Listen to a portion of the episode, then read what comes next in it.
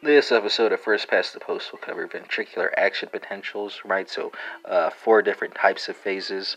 Uh, and you know, I say there there are four phases, but there's actually a phase zero, so there's really five phases, right? So in phase zero, there's uh, rapid upstroke and the voltage-gated uh, sodium ion channels open. In phase one, there's initial repolarization and inactivation of voltage-gated uh, sodium ion channels. Uh, by way of contrast, your voltage-gated potassium ion channels will begin to open.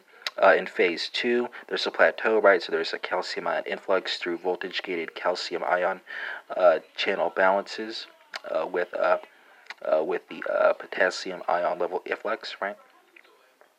calcium ion influx will trigger a calcium ion release from the sarcoplasmic reticulum, and there'll be a myocyte contraction. in phase three, there's rapid repolarization, and there's a massive efflux of potassium ions because of the opening of voltage gated slow potassium ion channels. You're also going to see a closure of voltage gated calcium ion channels. And then in the final phase, phase four, right, there's a resting potential and there's a high potassium ion permeability through potassium ion channels. And that concludes uh, this episode on uh, the ventricular action potential.